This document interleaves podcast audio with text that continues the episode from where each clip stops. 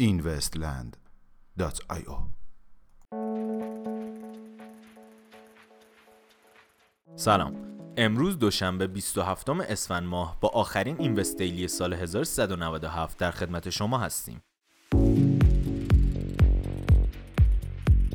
رقابت تنگاتنگ اوبر با شرکت حمل و نقل بلاکچینی لیفت آغاز شد. دولت ایالات متحده آمریکا و جنرال موتورز در حال توطئه‌ای بر علیه اوبر به منظور رشد پروژه بلاکچینی لیفت می باشند.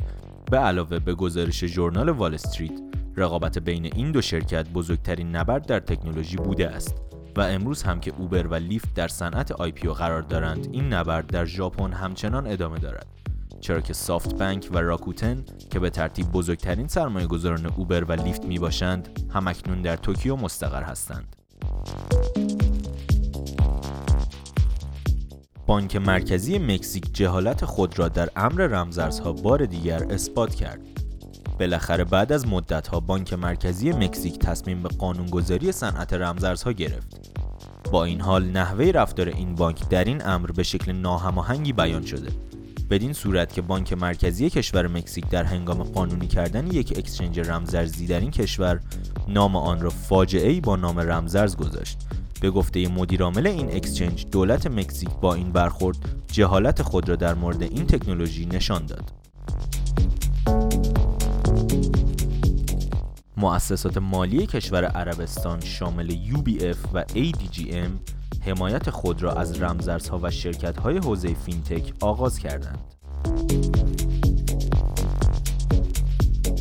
در بروز رسانی اخیر Coinbase Pro پلتفرم مبادلاتی حرفه‌ای exchange رمزارزی Coinbase اعلام شد که این کمپانی به منظور افزایش نقدینگی زین پس برای هر تراکنش کارمزد بیشتری دریافت خواهد کرد.